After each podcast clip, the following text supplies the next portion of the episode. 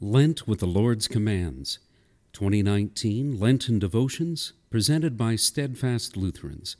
Visit us at steadfastlutherans.org. Friday of Lent 1, March 15. Jesus answered, I do not have a demon, but I honor my Father, and you dishonor me. Yet I do not seek my own glory. There is one who seeks it, and he is the judge. Truly, truly, I say to you, if anyone keeps my word, he will never see death. The Jews said to him, Now we know that you have a demon. Abraham died, as did the prophets, yet you say, If anyone keeps my word, he will never taste death.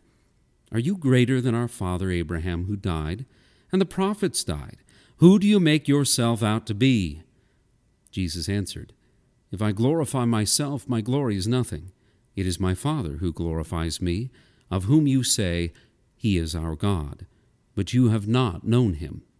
I know him. If I were to say that I do not know him, I would be a liar like you, but I do know him, and I keep his word. John 8, 49 through 55. When the fullness of time had come, God sent forth his Son, born of woman, born under the law. As true man, Jesus Christ lived under the law but as our Lutheran confessions teach, Christ is not man alone, but God and man in one undivided person.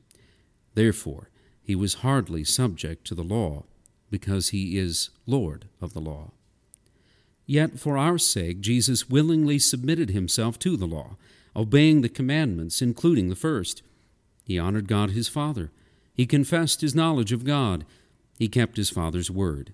And he did this for us. Because of his perfect obedience of the commandments, Jesus Christ was truly the perfect sacrifice on the cross to pay for our sins and the sins of the whole world. Therefore, our confessions continue.